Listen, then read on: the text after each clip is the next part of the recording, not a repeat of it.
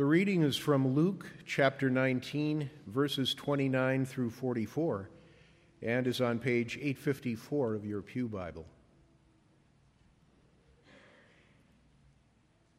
When he had come near Bethphage and Bethany, at the place called the Mount of Olives, he sent two of the disciples, saying, Go into the village ahead of you, and as you enter it, you will find tied there a colt that has never been ridden Untie it and bring it here. If anyone asks you, Why are you untying it? just say this The Lord needs it.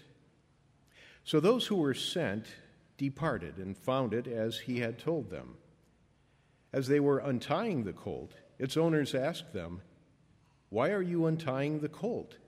They said, The Lord needs it. Then they brought it to Jesus, and after throwing their cloaks on the colt, they set Jesus on it. As he rode along, people kept spreading their cloaks on the road.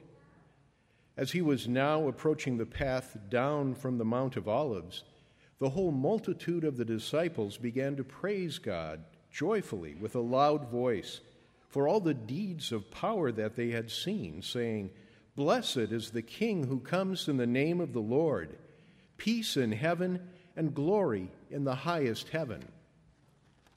Some of the Pharisees in the crowd said to him, Teacher, order your disciples to stop. He answered, I tell you, if these were silent, the stones would shout out. As he came near and saw the city, he wept over it, saying, If you, even you, had only recognized on this day the things that make for peace, but now they are hidden from your eyes. Indeed, the days will come upon you when your enemies will set up ramparts around you and surround you and hem you in on every side. They will crush you to the ground, you and your children within you, and they will not leave within you one stone upon another, because you did not recognize the time of your visitation from God. Word of God, word of life. Thanks be to God.